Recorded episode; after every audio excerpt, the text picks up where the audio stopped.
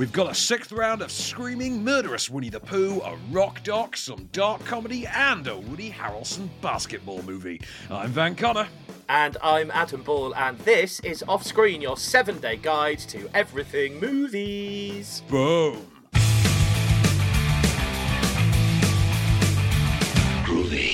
Hello and welcome back to the show if you are returning, and welcome if it's the first time. We're going to start with some brand new movies as we do every single week. Um, so, this first one actually has really caught my eye being a musician. It is a journey through the New York music scene of the early 2000s. I would like to have been able to jump to some big artists that were around at the time, but the thing is, A, my memory doesn't serve me that well, and B, I don't really know who was big in New York in, two, in the 2000s.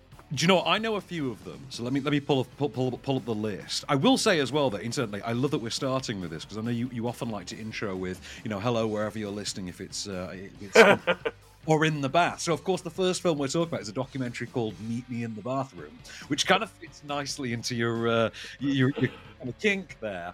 But uh, yeah, so this largely the bands that leap to mind for me are the Strokes and the Yeah Yeah Yeahs those are two that, that, that come up. There's, there's a lot more from around that kind of era, but it is East Coast, early 2000s in New York.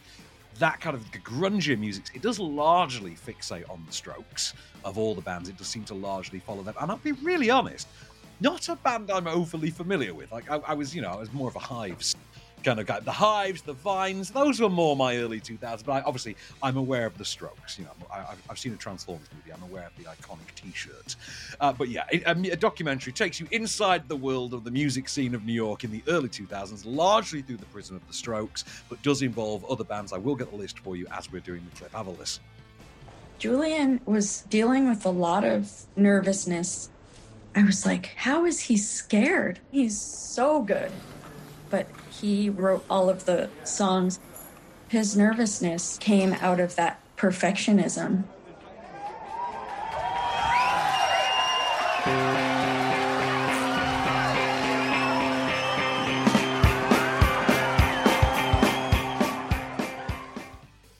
So does this basically kind of flip around lots of different bands from the 2000s, or does it focus more on three or four, or how does that work?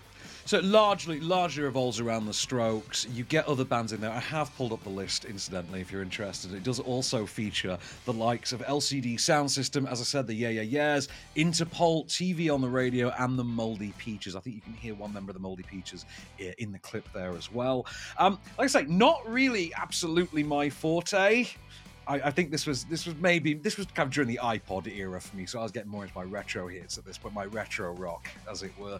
Um, but yeah, this was fascinating stuff. I mean, it's not in the top tier of music docs that you'll find. I mean, we saw that one, the Don uh, the Don Letts documentary, uh, Rebel Rebel Dread, this past year, which I think was now that's how you do a music documentary. That was insightful and punchy and powerful. This did feel very fan servicey to me. It's a good doc and everything, but I think it does depend on you kind of being a pre existing fan, being nostalgic and, and, into this specific era of music. Like I said, I'd imagine you'll have a good time with this. I'm looking forward to you seeing it, seeing what you get out of this, because I think it might be more within your wheelhouse. You're, you're more the music guy out the two of us than I am, you know what I mean? I mean, this is this is kind of what concerns me about this mm. movie or documentary, whether I would enjoy it or not. Because early two thousands, I had I, I, was kind of into my radio career, so generally the only music I got to listen to was the cheesy pop that I was playing on my shows. So, um, you know, I'm not I'm not sure I'm going to recognise many of the bands. One thing that's just stood out to me with you naming a few is how really badly named some of the bands were in the early two thousands. Yeah, but you don't remember in the 2000s, all you needed to have a band was just a, you had the word "the" and then you just insert whatever you want after yeah. it. Uh, that was that was how you named a band in the 2000s. Also, incidentally, I work for you, man. So the only music I ever hear is the stuff you play. yeah, well, you'll know where I'm coming from then, because it kind of so it does limit you. Yeah, it limits your knowledge. Yeah, I only know about the existence of Harry Styles because of you. So, you know I mean? well, he won't be featuring in this because he was probably not even a glint in his father's eyes at the time oh, of this. Barely a glint in the milkman's eye back in the day. At this point, Harry Styles. But um, no, I'd say I, I, did go along with this. I thought it was quite well captured. There's a uh, you know wealth of archival material as you would expect from from something that comes with this level. Because obviously, it's a subgenre that comes with a certain amount of dedication, and you know, it's a scene that comes with a certain amount of passion and love, as you know, as, as anything in music tends to do. I will also say, actually, as far as music documentaries we've covered recently, I think we're actually better than this. The Chumbawamba documentary, I thought actually was more insightful than this. What was that called? I Get Knocked Down. Yeah, like you wouldn't yeah. you wouldn't think you could make a decent documentary out of Chumbawamba, but I live to be surprised. Um, this though, I don't know. I, th- I think this will go down with, definitely with fans, and I think fans of the music scene of the time certainly. Uh, um, in terms of the the talent on there, no one particularly dazzled me. It's uh, written and directed by Will Lovelace and uh, Dylan Southern. Again, not really documentary makers I know all that much about, but of course, rocking soundtrack. I mean, I was toe tapping all the way through this. There's the odd hit in there that you're like, oh, I remember this one. Yeah, I remember this from that Lager advert back in the day. And, you know, it, it's very much one of those uh, kind of documentaries. But as I say, the fans can see this. It's out today. I think it's in select cinemas uh, from today. It's called Meet Me in the Bathroom. It's based on the book of the same name which did sell, did shift quite a few copies, and is regarded as one of the better chronicles of music of the music scene of that period as far I've not read that book as a as a you know adaptation, I would imagine this feels like it fits pretty closely with what I know of that book, what I've, what I've been able to glean of it. So if you're a fan of it, check it out. If you're a fan of the music scene of that era, check it out. If you like a good music doc, you know, check this one out anyway. It's not boring by any stretch of the imagination. It's just not particularly nostalgic for me, and obviously not going to be particularly nostalgic for you. But obviously is going to be nostalgic for you know not insignificant a number of people out there. So, you know, it's out today. It's called Meet Me in the Bathroom in select cinemas from today. Check it out. Lovely. All right. Well, we are going to continue with more new movies on the way in a moment. Winnie the Pooh goes all Chucky on us. Uh, I can't wait to hear about this one. I remember you talking about it last week. So um, we're going to talk about Winnie the Pooh, Blood and Honey, and also The Middleman. Both of those to be reviewed by Van in a minute. Stay right there.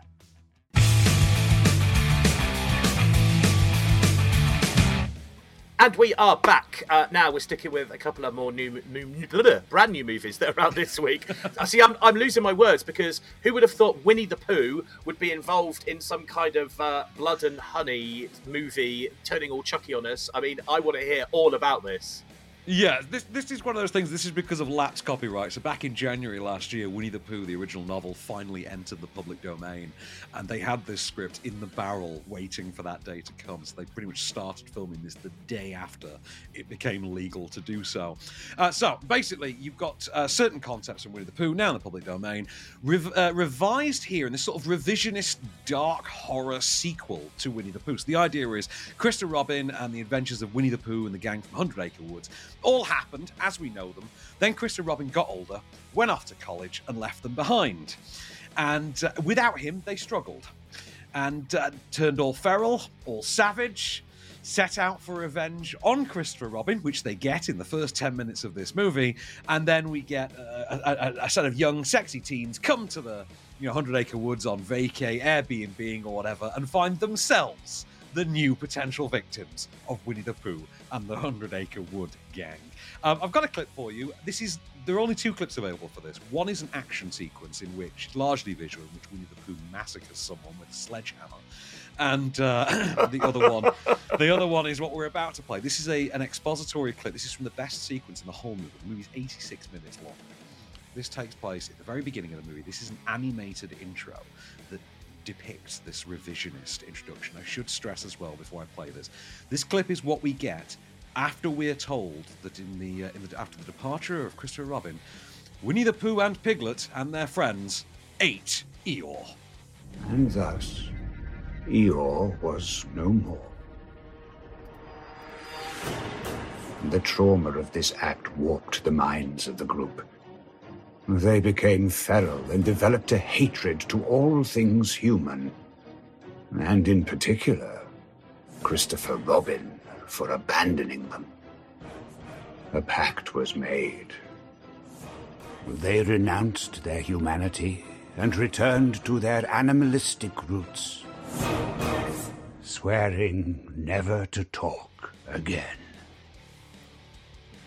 This is so opposite to what you would expect from, obviously, a, a, Winnie the Pooh movie. It's like it would be the equivalent of The Purge, the musical. Like it is complete opposite. Hey, hey, I'm just going to throw it out there. Uh, get save me a seat for Purge the musical. I'm there opening night. Like I will watch the hell out of the Purge the musical. Good lord! well, that's Um, an idea. Uh, that, that's, someone's sitting on a gold mine with that one, Purge the musical. The rate they keep chucking out sequels, prequels, spin-offs, and TV adaptations of the Purge won't be long. Um, right. uh, Speaking of, incidentally, this is not exactly going to be a one-off because you and I just pulled up the director's IMDb profile right here Mm. and discovered that not only is he working on Blood and Honey 2, he's also working on Peter Pan Neverland Nightmare. Which might be the first time anyone's ever said Neverland Nightmare without Michael Jackson being involved. Um, it's it's uh, it's one of those movies that you watch, you do think, right, all of the creative energy that went into this went into literally the concept. What you sit through with Winnie the Pooh, Blood and Honey feels like. Have you ever been to a screen park, Adam? You know one of those like live horror immersive experiences. Oh, what? Where, where you walk around a corner and someone jumps out and scares the hell out of you? Yeah, Yeah. You've, you've, you've done one of those. Yeah. You know when you're waiting in line to go in, because I did the Stranger Thing one, Stranger Things one a few months ago. I did uh, the Howl for Halloween. I've done Saw, Halloween Ends, bunch in the last couple of years. And while you're waiting in line, usually there's a, an expository video on, like really badly acted expository video. If you watch the you know the Stranger Things experience, it's Matthew Modine and and you know like uh, what do you call him, Sam from Lord of the Rings, etc. You know they're doing like little talking head bits, backstories. That's what this feels like all the way through except uh, for a few bits that then just feel like you're watching someone's YouTube footage of a walkthrough of a live horror experience. It's inventive enough in the gore department, but naff all else elsewhere. It's a really bare bones direct to video, kind of grisly, low budget, low ambition. When we're talking about Winnie the, we are talking about like men in rubber Winnie the Pooh masks, for instance, like savage bear masks, like a full size, like you know, 300 pound adult man. Oh no. Like, and, and what they're trying for here is like the hills have eyes, but it's the Hundred Acre Woods have eyes. Oh, uh, no, you've literally got a dude in like a warthog mask, you know, with the tusks, and that's Piglet. You know, and they're just wandering around like covered in gore with sledgehammers, just you know, massacring teens. And you're like, yeah, this is cool and all, but like, this is what you wanted to waste the Winnie the Pooh. Do you remember about a month ago, someone was trying to flog the Mr. Blobby costume? They were trying to flog the Oh, original. yeah. There was a whole thing that it went for 42 grand on eBay and then the buyer welched out at the last minute. One of the conditions they put on that, I don't know if you're aware of this, one of the conditions they put on the sale was you couldn't use it to create any new media. Yeah, that's right. Specifically because they were afraid that someone would do something like this. Mr. Blobby the murderer. Yeah, I mean, to be really honest, if I spent money on a Mr. on one of the original Mr. Blobby costumes, I couldn't. I wouldn't be able to wait to make the slasher movie. Like I, I would, like you know, the Jeff Blobbington slasher origin story is absolutely the Mr. Blobby movie. I he wouldn't be able to get away very fast, though, would he? He'd make his noise, he's waddling, he's making noise. But I guarantee you, though, what we've just done in, in that conversation involves more creativity than anything you'll find in this. We watched it at the Prince Charles. They, they, they made it, tried to make it a bit of a retro horror experience for us. Doesn't work at all. It's mostly just plodding and dull with gore effects. It's not a particularly good slasher. It's not a particularly inventive or imaginative slasher. Directorially, it- feels like, I mean, I think it's Jonathan, eh, not Jonathan, uh, Reese Frake Wakefield. That's his name, who's, who's doing the sequel and the, the Peter Pan spin off. And I'll be honest with you, it, it feels like a starter movie for a career that you're going to begin 10 years from now. Like 10 years from now, this guy could maybe be Jake, uh, Jake Scott. Hmm. But on the back of this, like right here, right now, there's not an awful lot going for this. I don't see there being much market for a sequel, and I don't see the Peter Pan being Peter Pan one being much good after this either. I don't particularly want to see one of my childhood heroes turn into a murderer, if I'm honest. So um, I probably would avoid it just on that premise. It's not even that original because the Banana Splits movie did this a couple of years ago. They made Banana Splits into a movie and then made it a slasher. And we've had Willy's Wonderland in the meanwhile as well with uh, with Nicolas Cage, which you know is be better than any Five Nights at Freddy movie could be. But alas, that's Winnie the Pooh, Blood and Honey. Frankly, I'd rather bleed whilst gorging on honey. But alas, let's talk about the Middleman, which is also out today. Oh, 90 yeah. I've seen Yeah. the trailer to this. Basically, I. I almost fell asleep in the two minute trailer. I, I- all I could get from it is that it's a man that has to tell people bad news. I'm hoping there's Well- a twist. I can, I mean, to be honest, I can relate because it feels like all I do with my free time is like, you know, with all my time, is just give people bad news about movies. Uh, right, this was marketed to us, right? This is genuinely sent out, marketed to us by publicists as, you know, if you like the Coen brothers, you'll love this. But, oh, can't wait. I, lo- I love a good Coen John. Let's have a look. So I watched this, The Middleman, which, as you say, is about a man who lives in a small town that's accident prone. There's accidents galore in this small town. And he is hired by the police because he's just an approachable everyman, sort of likable everyman type. Needs a job, and they hire him to be the guy that has to deliver all the bad news to all the accident victims' families in this small town. And that's his job. He's the guy that gets to go around and deliver the bad news. However, his own life is upended when there's no accidents in the town the accidents stop one day, only for his best mate to get into a sort of weird accident, accidental misunderstanding in a bar, and he's then killed. He smacks his head on a jukebox after an altercation with a man, and he's dead. And he then finds himself put in the difficult position of having to be the witness for the only accident in the town. Um, this turns out to not be the first accident that he's directly connected to, and it starts to raise some questions that start to unravel his life. Have a listen, and as you just pointed out about the trailer, see if that tone carries through this clip for you, Adam. Mom, I was just playing in the yard. You know? And I, I didn't even touch till that. well, I maybe I touched it, but it wasn't it wasn't the fall that killed him. It was the scythe in the grass. It was no accident. I saw what I saw. But it was an accident. It was, Mom. And now I've been struck by tragedy again. Is it over yet? yeah, well, okay, so first of all, Norwegian director Bent Hamer directed this. Now, I uh, someone misspelt it. Someone misspelt his name on one of the press releases that got sent to me. So I genuinely watched this entire movie thinking it was directed by Bent Hammer. So thank you, thank you for that, publicists. Thank you, because that was that was a very amusing morning. Brilliant. Um, alas, Bent Hammer does not direct this. Bent Hamer directs this. Norwegian director of I think Eggs and Factotum. Um, largely uh, European cast in this as well. Uh, in the lead, you've got. I'm going to have to look up his his, his name in the lead here.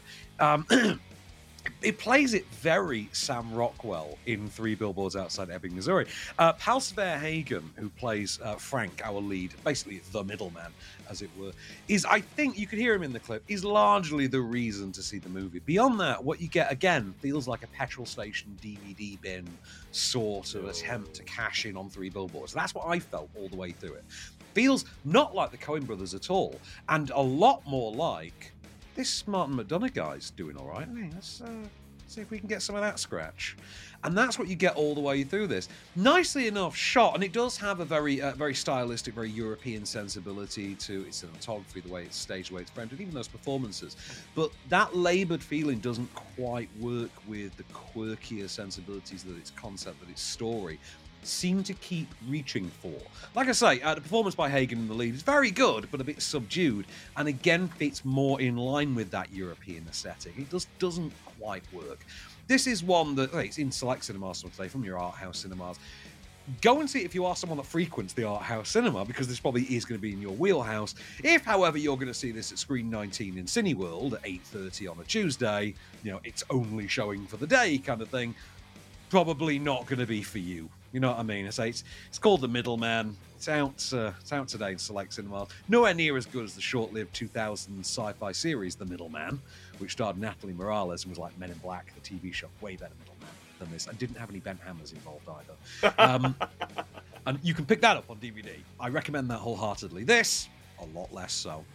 Yeah, doesn't doesn't appeal to me at all. Doesn't sound like there's enough um, vum and action in this to, to No, draw me no, through no, to the end. I would definitely fall asleep.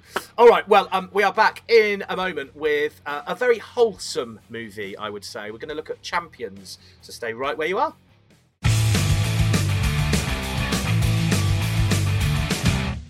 So we are back. Uh, another new movie to talk about now that Van has seen and I haven't. It's called Champions, and from what I can gather, it's about a basketball coach who is ordered by a court to manage a team of players with intellectual disabilities.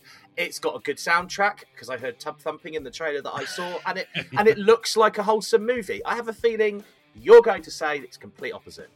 No, not at all. I'm going to I'm going to say nice things about it actually. Um, right, I will say first of all, your uh, your your description there was very tactful. Uh, the film is a little bit less so. And okay, so first of all, this is the solo directorial debut of Bobby Farrelly, whose brother is Peter Farrelly. They together have been directing for decades as the Farrelly brothers. They are responsible for not one, not two, not three, but several, probably about a half dozen of some of my favourite comedies of all time, including Dumb and Dumber, Something About Mary, Brilliant. Kingpin, loads of great gross out comedies. They even did that remake of The Heartbreak Kid with uh, Ben Stiller from the late 2000s. Yes. Um, yeah, they can't make a sequel to save their lives, as Dumb and Dumber proved. But yeah, and of course, Peter Farrelly went on to win some Oscars a couple of years ago because he made Green Book as well, which came up in conversation earlier when a friend of mine asked me, "Did Roma win Best Picture?" I can't remember. Nah, Green Book, mate. So yeah, if you want to, want to relive that trauma, yeah, Green Book won that year. Yeah, none of us could believe it at the time either. wait, until you see this weekend. Anyway, his brother has now gone the solo route as well. He's not swinging for Oscars. He has directed Champions. Champions is a remake of a foreign language film. I think it's a French film actually. French might be Spanish. I'll have a look in a moment. Um, uh, same name, and it is about effectively it's the plot structure of the Mighty Ducks.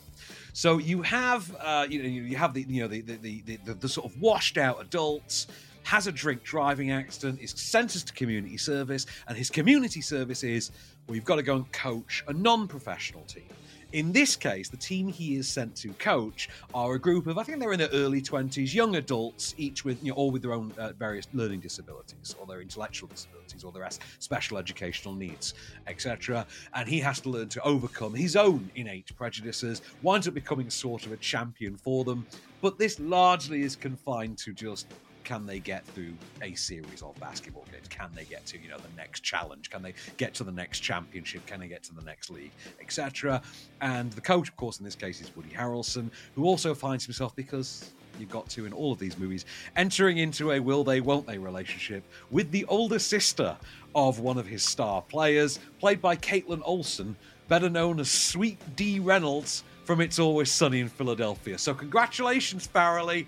You got my money straight off the bat. As soon as you get an Always Sunny cast member in there, god damn it, you're entitled to my money. Have a listen. This is Harrelson meeting arguably one of the stronger players of his team, one of, one of the one of the more uh, one of the more accomplished players of his team, who has been off for a great deal of time at this point, having been uh, having been uh, serving injury time, I believe. And she is my favorite character in this whole movie. Think uh, iCarly in School of Rock. That's what you're going to get here. Have a listen. Who the hell are you? I'm Marcus, the coach. Uh, welcome to the team, Cosentino. Look, don't flirt with me, okay? Let's keep this professional. I'm Ms. Cosentino to you. Beg pardon, Miss Cosentino.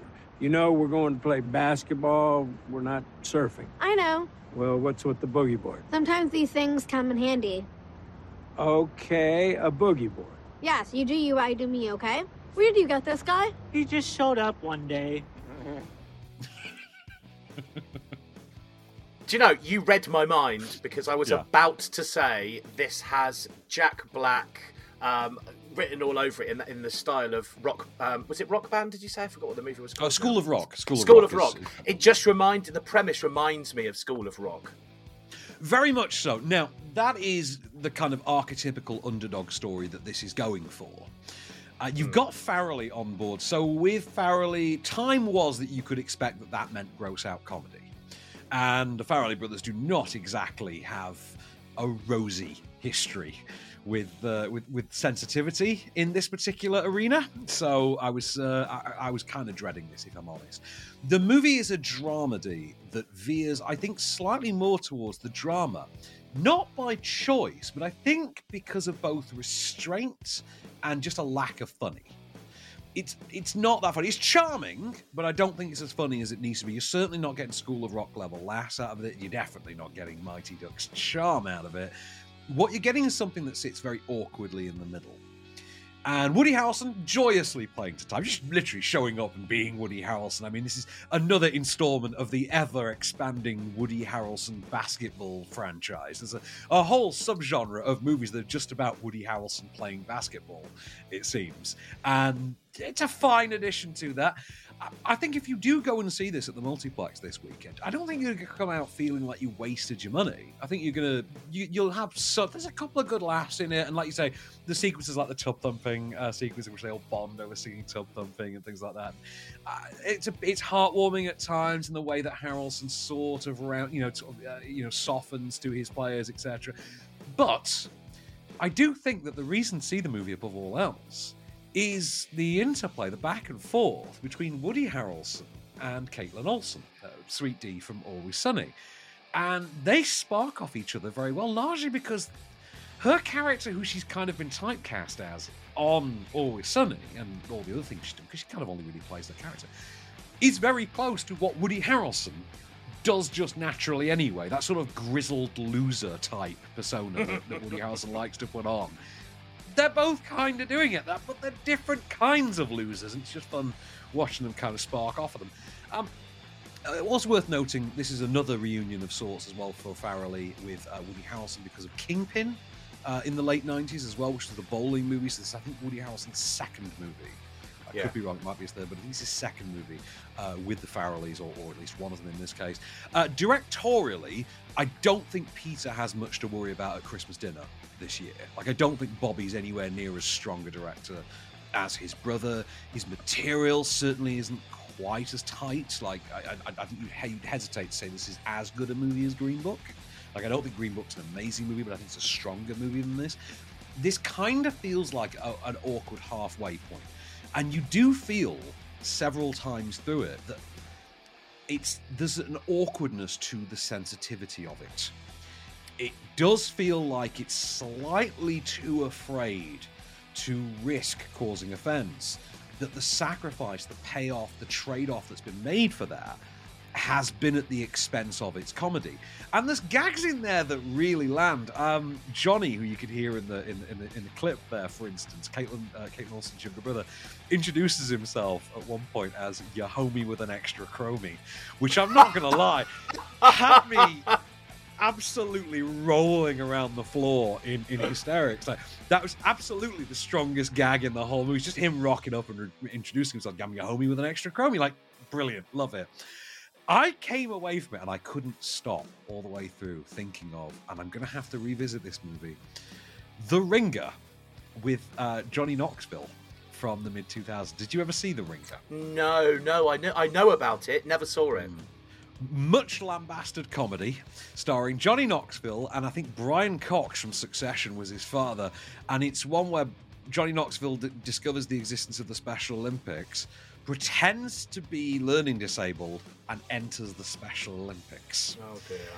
Yeah, I found myself thinking about that a lot all the way through this movie. Oh, uh, there's no real comparison point, but I was just thinking that that is kind of the other end of the spectrum to this movie. So you can read into that whatever you like. This feels like the much more terrified answer, the much more sanitized, much more overly sensitive answer to The Ringer. I mean, don't ever watch The Ringer. I mean, I, I, has its moments. Don't ever watch it, whatever you do. It's a terrible movie. It's absolutely abhorrent. It's offensive to an absolutely incredible degree that you can't believe it ever got made. Um, but, and here's where I really struggle The ring is more memorable than Champions is. Yeah. Probably for all the wrong reasons. See, I feel I feel the shame, the big shame with this is, like you say, it's kind of in the middle. It needed to be, from what you've said, mm. either extraordinarily wholesome or yeah. extraordinarily funny, but it's yes. not. It's in the middle of both, and that just won't work. It's having its cake, it's eating it, and it's getting it everywhere, and it's it just doesn't work. That's the problem. You know, you, you're coming you're coming away with a cake smeared face, effectively, and that's that that's the real. It's, you, you know, you, you're getting it everywhere but your mouth. You know what I mean? It's, it's just not working. It just doesn't quite come together. Having said that, you know, there's a couple of laughs in there that do really land. I'm never I'm, I'm never going to stop chuckling about that. Hobby with an extra Kroby bit. Um, I say the interplay between Harrelson and Olson great. Uh, the drama stuff works. To be fair, like so some of the some of the, the more dramatic moments of it do work. And like I say, it's it's a slightly more grown up SEN Mighty Ducks, for lack of a better term. It's a three star movie. You could maybe push it to three and a half. But I don't. No one's coming away from this thinking two thumbs up film of the week. You know what I mean? It's, and it's a shame. Well, champions out in cinemas from today if you want to go make your own mind up about that. So, in a moment, we are back and we are going to talk about Scream 6. Yes, it's out, and we'll be back to talk about it with Van, who's already seen it in just a minute.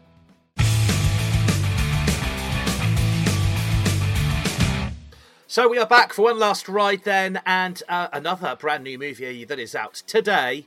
We are heading over to New York City with Scream 6. Van, was this as good as the others? Well, actually, I think it's better than several of the others. If I'm being honest, I'm. But I mean, I'm I'm a very harsh critic on the Scream sequels. Like Scream is a masterpiece. Like Scream, the first Scream is game changing, genre redefining, industry changing. Agree. Uh, you know, because you know you can't underestimate, you can't minimize the impact that Scream had on the film industry in 1996. Like it changed horror for a decade, easy. Um, some of the sequels, most of the sequels, I'm being honest, have never quite lived up to the original for me.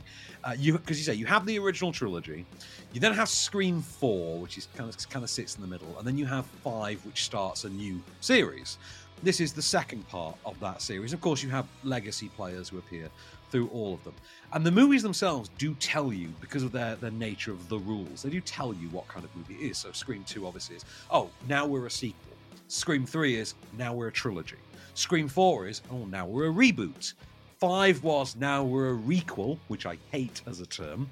Uh, I much prefer rebootquel. And now 6, according to its own rules, is a franchise film, as we are told. This is a franchise film.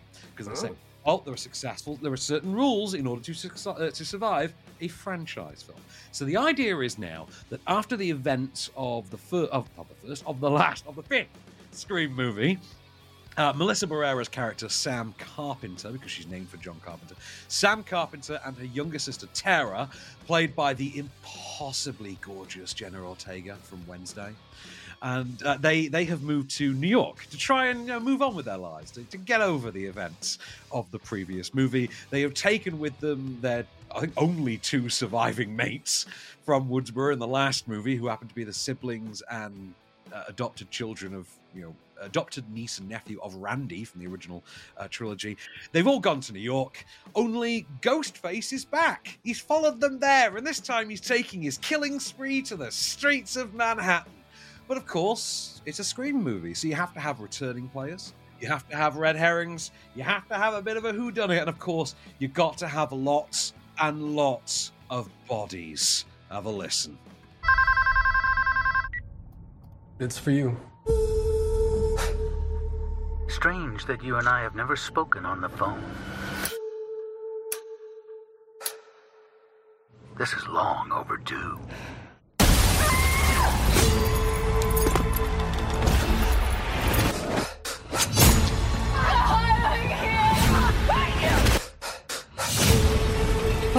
Place? A shrine. Did you miss me? He's gonna keep coming after us. Maybe he gets to win this time. We've got to lure him in. Gonna be execute him. Why have they changed the infamous Scream voice? Do you like scary movies? Uh, it is worth noting. Now, this is this is a proper legacy sequel. As you can hear from the mention of the shrine there, there is literally a shrine. You can see this in the marketing. Uh, there is a shrine with all of the co- Ghostface costumes of all the Brilliant. previous killers. And what you get is, I would argue, the first proper Scream sequel that requires you to have seen all the others, particularly the one before. As in, this is very much a part two, in a way that the Scream series has never quite done. Scream has always defaulted back to now the characters move to another location and there's just another ghost, ghost face Hmm. and tenuous link. Here you have a movie that is more about legacy, that is more about franchise. There is a threat early on that the movie might go into some genuinely impactful and insightful new terrain, particularly in the way that it treats its central character as a survivor because the Scream movies, the original Scream movies, always had this whole thing where Neve Campbell kind of just, you know, Sidney Prescott, who isn't in this movie, it's the first time she's not been in one of these, doesn't appear, and she was always treated in the sequels as she's the survivor. You know, she's the the one who got away, like she's remembered as the one who got away. Here you have. Actually, the internet thinks she made it up, that it was all a hoax, that it was fake news, that actually she killed them all it's a it's you know it's, it's a great conspiracy theory. So you have okay, what happens when you bring the internet into Scream? What happens when you go down the fake news route with Scream? You know, oh, and doing it in New York. Okay, the home of Fox News, the home of Donald Trump. Like, there's something really to be done with this. They don't do that. No, they- they're keeping it a lot more insular, a lot more about Oh. Scream, and it's a shame because I was I was really up for that. the movie itself, however, what we do get outside of that promise that they never quite fulfill is a movie that's chock full of quite inventive kills, some quite good set pieces, a pretty great use of its setting in a way that Jason Voorhees should hang his head and weep over. Because my first thought with Scream Does Manhattan is, yeah, but I saw a Friday the 13th movie that promised they were going to do Manhattan, and instead they just bitched out, spent the entire movie on the boat on the way there. Because that's what people do. They take boats to New York. Hmm. This, not that at all. This is Ghostface on the streets of New York, on the subway, in the alleys, in the in the tenement blocks, and it, it's it's great fun. It is exactly what you want it to be. Dermot Mulroney shows up. Always happy when Dermot Mulroney shows up in a movie. You've got returnees like Hayden Panettiere, um, or Panettiere, how do you say her name? Uh, Courteney Cox as Gale Weathers, who still, after all these movies, is not apologising for that fringe all of these movies has still never apologized for that that fringe she had in three, which is that's a, that was a cri- uh, Scream committed some crimes against cinema with that third installment, and that fringe was top of the list. But I will also say as well, it's also very weird to me that Hayden Panettiere, the cheerleader from Heroes, is now convincingly old enough to be like a thirty-something FBI agent. Oh Like, wow! Does that does that make you feel like Old. yeah, yeah, that make you feel like you're getting on in years. That you know, the little cheerleader from Heroes is like an adult FBI agent. Yeah. Um, the, they, the, if anyone's wondering, yes, there is a return of the Billy Loomis de aging trick that they used in the last one as well, and done quite well. The movie still seems terrified to lean into the very obvious uh, influence that it's ripping off. Down to the fact that its character is, its chief character is surnamed Carpenter, uh, so there is an element of some of Carpenter's most famous series that is referenced here, but never quite lent into as steadfast as you would hope they would. Uh, the influences are there on uh, they're you know they're you know with no bones. You can get them all. There's there's you know uh, nods and winks to other horror movies. There are you know little the screens on in the background that show some very specific influences and things like that. Jason Takes Manhattan is actually shown on a television behind one of the characters at one point. Like, that is quite of all the ones to play. That's clever. Jason Takes Manhattan. Well done. Um, I say the the stabs taken. Stab, nice reference there for Yeah. Scream, because the fictional movie series in the Scream series is Stab, and Yeah. you get you get sort of nods back to that. Uh, not quite as heavy-handedly as you did last time. Um, I, I thought it worked. I thought it worked very well. Of all of the sequels, I do think it's the because I do think the sequels get progressively better from four onwards. I think two is a disaster.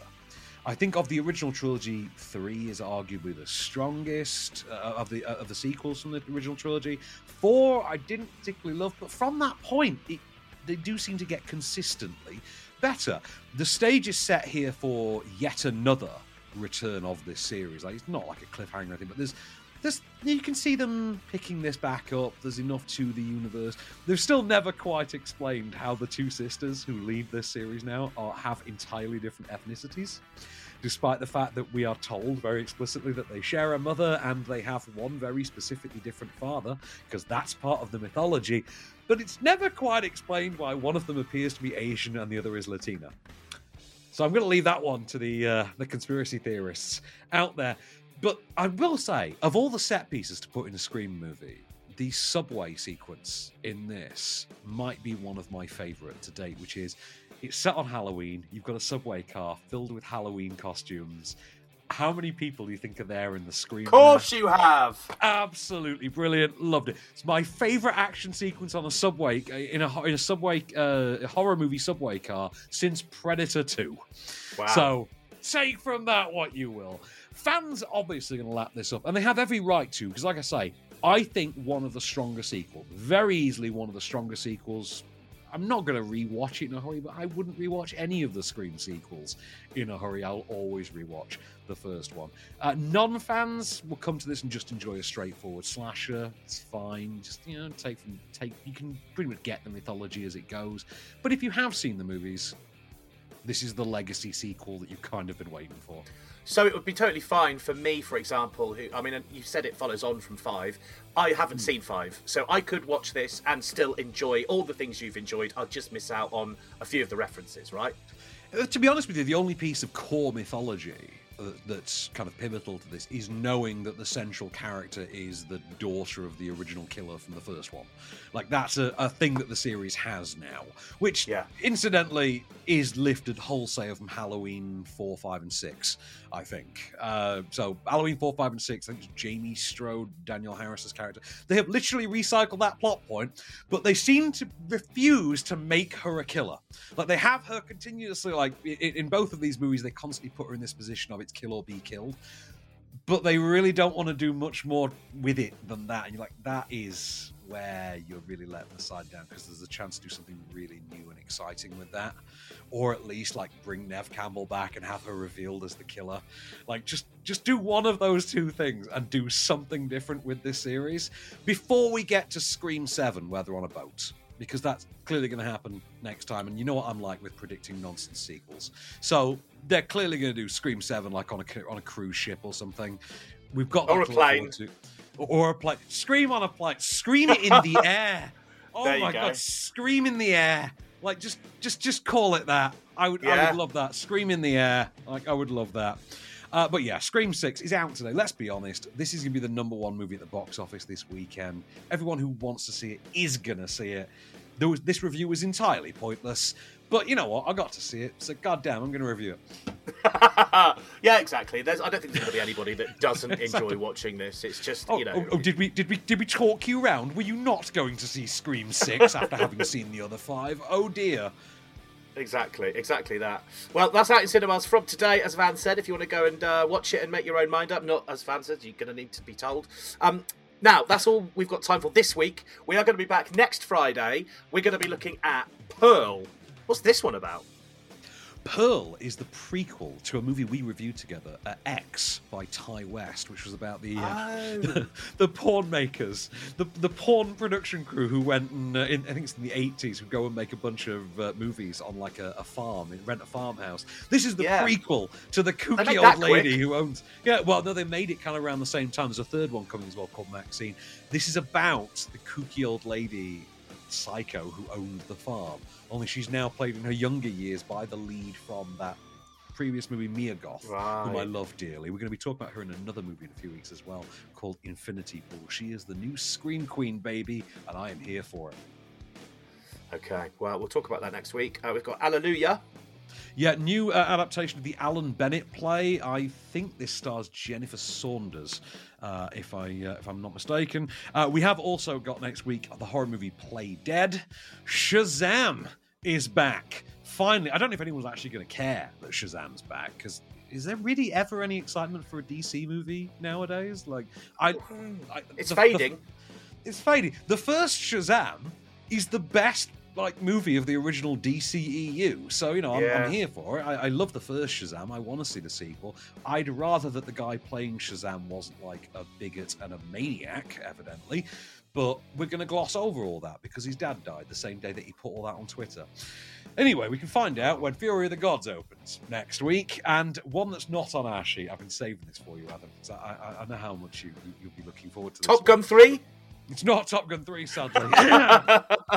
but it's it's going to be about as cinematically explosive. We have the new Netflix documentary to talk about next week. Money Shot, the story of Pornhub, is out next week. So we have that. Oh, wow.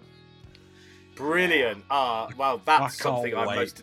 Yeah, I can't wait either. And that's not coming from a smutty side. I'm just really Well- intrigued. I'll be really honest. I'm mostly looking forward to seeing who they get as talking heads in it, like who they interview, and just to be like, "Oh, that's whatever happened to her."